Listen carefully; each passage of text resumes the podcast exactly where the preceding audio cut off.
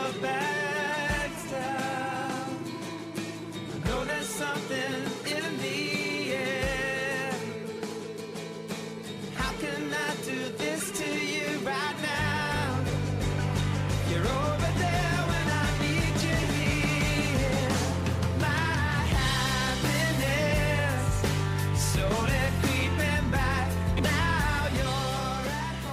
Hello, everyone, and welcome to the Brisbane Football Review as we launch a special series ahead of the Roar's Asian Champions League campaign. We've partnered with the club to produce this podcast and we'll be with you throughout the campaign this year. For those of you listening to the first time, my name's James. I'm going to be your host, and I'm joined by Scott and Adam. Guys, welcome. Good to see you, James. Adam. Yeah. So, for those of you listening for the first time, we're three fans with a little bit too much time on our hands. So, we hope you'll enjoy the show for the next half hour or so. Just a little bit too much. Hmm. All right, so we're going to uh, take you through segment one, a preview of Tuesday night's game against Filipino side Ceres Negros. Match day information Tuesday, 23rd of January, 7 p.m. kickoff at Cusack Stadium.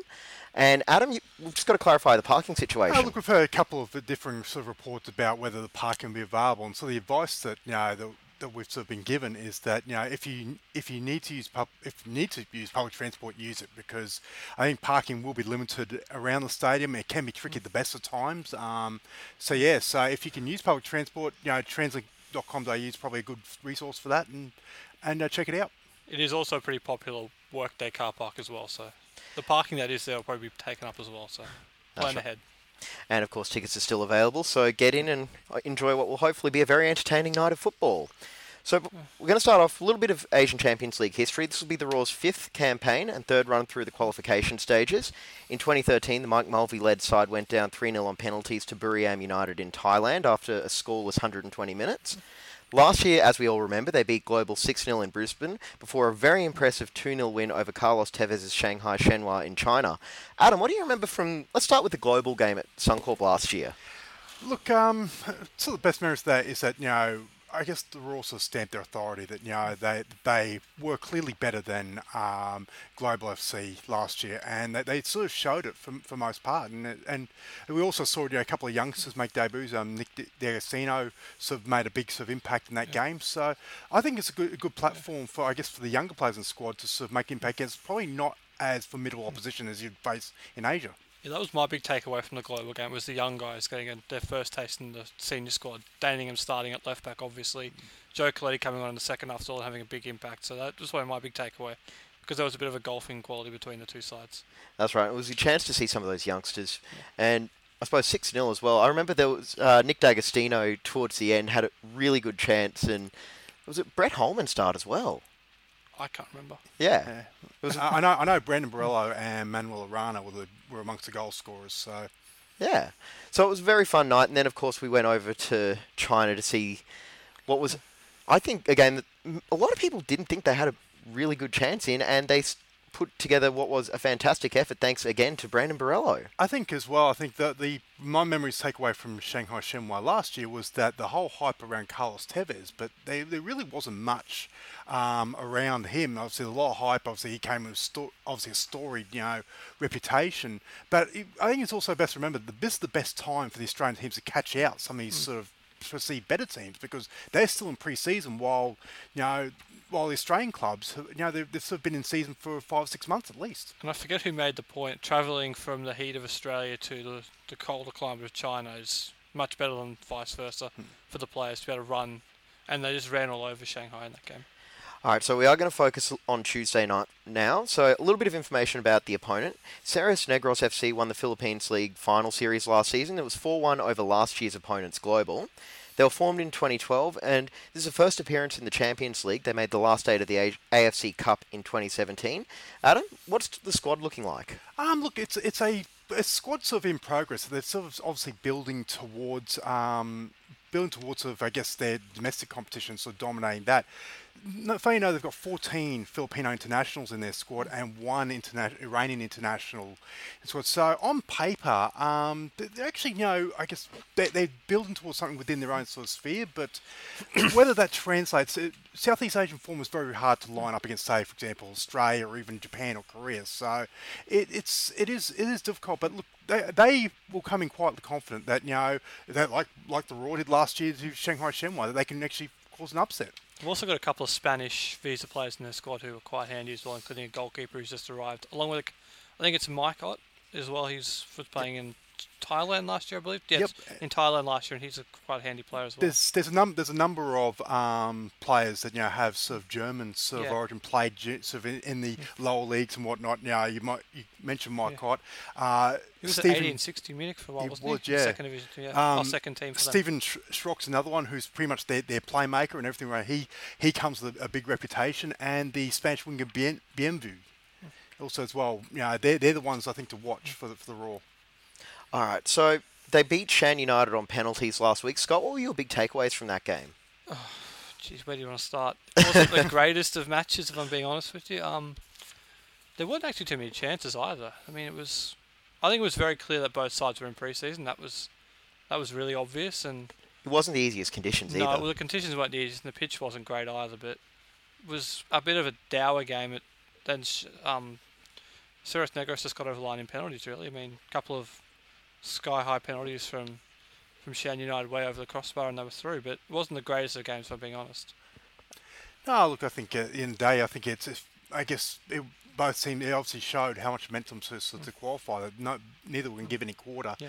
Tough conditions, man, in Yangon, Myanmar this time of year as well. You know, the pitch, as I said, wasn't wasn't great. So I think you can only take it on face value. Um, that at the end of the day, Ceres Negros progress and they uh, earn the ticket to Australia. It will do them a world of good though. That 120 minutes in the heat for their pre-season, it'll bring them forward quite a lot. So they'll be should be better on Tuesday night. And as you mentioned before, they are coming to Australia with the attitude of why can't it be us? And I think that's the right approach for them to be also taking. as well, it, it is a free hit for them because at the end of the day, they they will progress on to the, the AFC Cup, ir- irrespective of what happens on Tuesday night. So I think for them to take a big swing at this, you know, play with no fear and all, I think actually it, if it can't take them lightly. Obviously, they, they will be well under sort of as far as you know ability and whatnot goes. But you know what, with nothing to lose, you just you just never know, and this this is what's the beauty of our game. We've seen upsets before. Absolutely. It can happen. Hopefully not. yeah, fingers crossed.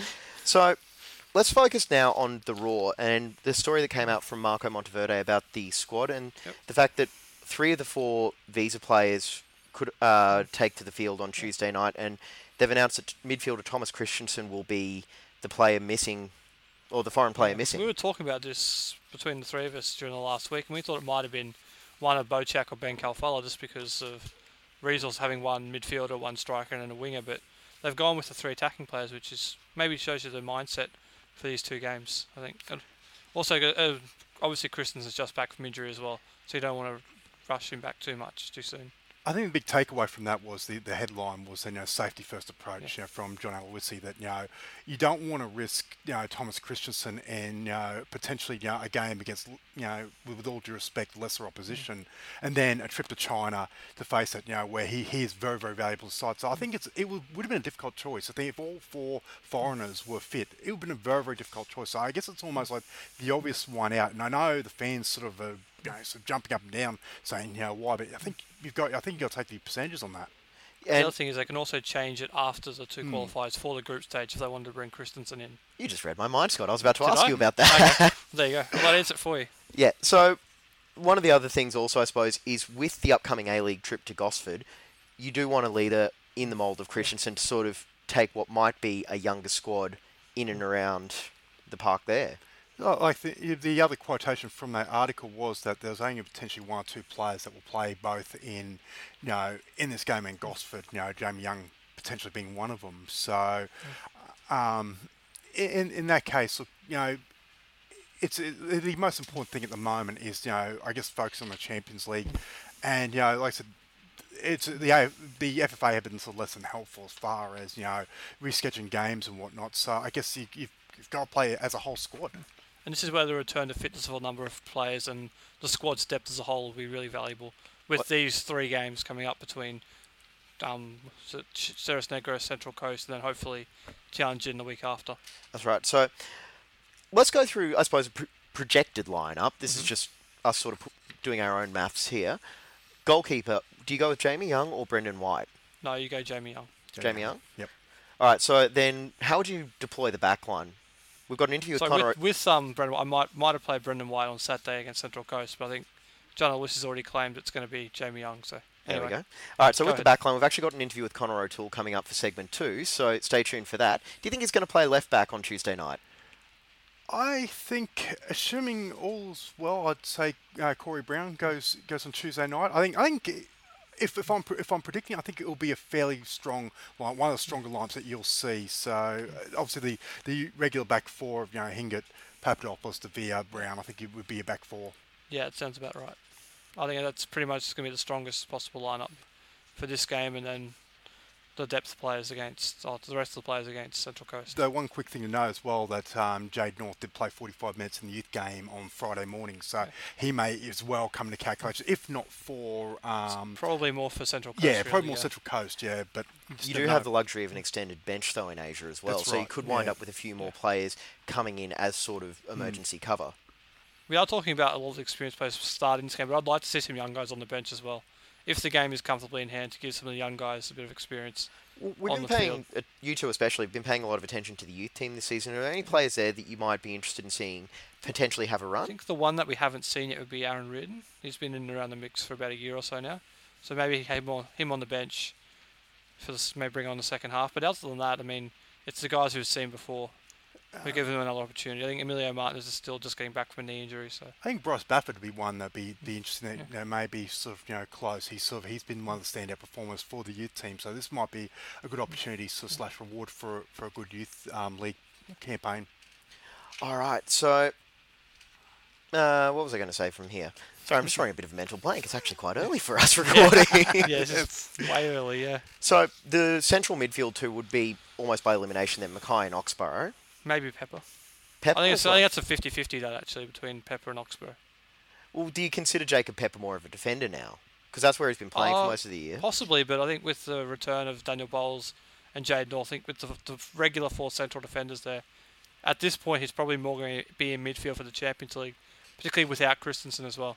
I think and Caletti's injured, so And he you're does looking at that, those three in the midfield, or two of three. And he does actually give that sort of versatility where he can fill in at a few different positions. So it could be a useful utility to have on the bench. Oh, de- oh definitely. I'd, I'd say definitely he'd be part. You'd think that he'd be part of at least the bench. Um, yeah, 50-50 Whether I think you're right. McKay's one. It's the one midfielder who partners him. I think that's a 50-50 between Oxborough and um, Pepper. Pepper's probably a more suited combination because Oxborough's played more the left side of midfield when he's played. So And going forward, we've seen Daniel Leck get a fair few minutes in the last month or so. Would you consider giving him the chance to run at the game early? Um, more so probably off the bench. I think Franjic will start the game, and Leck will probably be playing again on Saturday in the management. I think he'd do a really good job if he was given the opportunity. I think he's done quite well actually, Daniel Leck, making I- those runs in behind. He's been really surprising. Well, what we've seen with a lot of these young guys is they haven't been overawed by the occasion. Absolutely not. No, I mean, Oh, look, he, he in particular has done really well when he's come in. Yeah, no, look, I think you know, as far as sort of, you know, sort of rounding off the predictions, um, like I said, I think it'll be that that, that you know experience from four of you know Ben Khalfallah, Bautheac, uh, Franjic, and Maccarone. I think that's sort of where I would expect the side to be. The one thing on that is Brett Holman variable. Does he Hmm. start or does Gameiro play up front again? That's that'd be interesting to follow. So for me, I'll be really interested to see if players like Brett Holman, who might not be used in the game in China if the Roar do progress, will he play Tuesday and Saturday?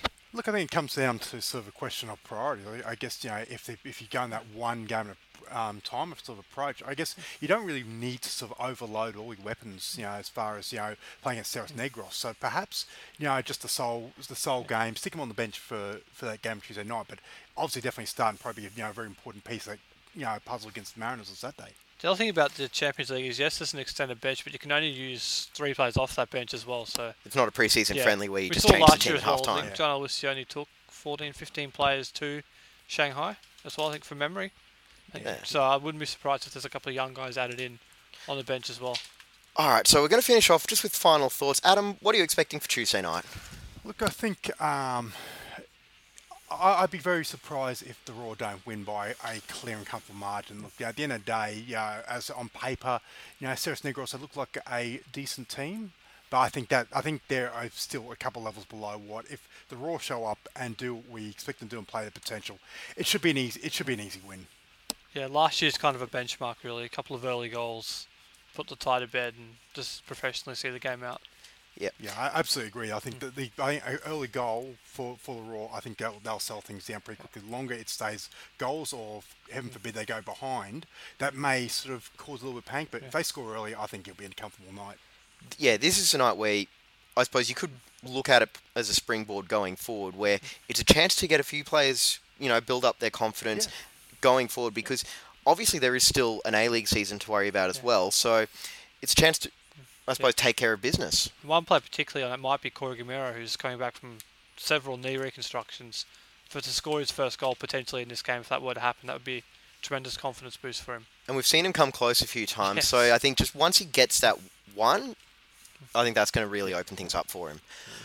All right, that's going to be it for segment one. We'll be back after this with Connor O'Toole. This is a Brisbane Football Review Asian Champions League special.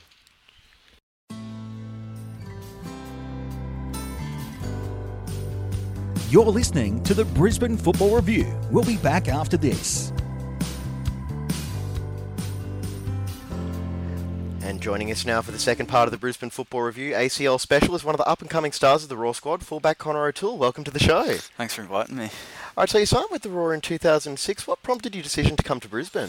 Uh, so prior to that, I was at Adelaide Youth, and I was I wasn't getting as much game time as I wanted. So, so I was invited to train by Craig Moore. I was invited to train with the first team club, and my first session there, I was sort of I was marking Tommy Broich. so it was a trial by fire. sort of, yeah, it was, it was straight straight into the middle of it, and um, so I, I'd pretty much watched Tommy Broich since he came to the A League, and I was sort of in awe. So straight away, that was that was like, oh, I want to be at this club. I want to learn off Thomas. I want to learn off all the all the other older boys that were here already. So that was that's what made me. And the chance to work with a lot of those guys and John Aloisi as well would have been a big draw. Oh yeah, def- definitely, definitely. I watched. I actually watched John score the penalty against against Uruguay in 2005. So You and about 10 million others. yeah, yeah, exactly, exactly. Yeah, so so yeah, the experience we had in that squad and e- even the young players that were coming through, it was all it was all very good. Yeah. So this season you've been getting a bit more game time with Corey Brown in and out of the lineup. What have you learned actually getting on the field this season in the A League? It's a, it's a lot harder than it looks. that's that's for sure. Yeah. So the the pace, stepping up from the youth youth level, obviously the pace and the physicality of it all is a lot. It's a lot stronger. It's a lot quicker. It's just yeah, you have to get used to that pretty quick. Otherwise, you you you're struggling. But yeah, that's that's the main difference. So what's one of the specific lessons you might have learned getting more comfortable on the field? Oh, what could it be? I guess it's just communication's probably the biggest thing. So I've got Papa inside of me. He's constantly in my- ear, telling me where to be, what to do. Same as Maddie. So that that helps a lot. So as long as that communication's there, I guess you know where to be and what to do. so the senior guys have definitely helped you out in your, your early days in the first team. Oh, definitely, especially Maddie, because Maddie plays just Yeah. inside me. So he's always in my ear, telling me where to be, what to do. Does he remind you that he's ever played left back for the Socceroos?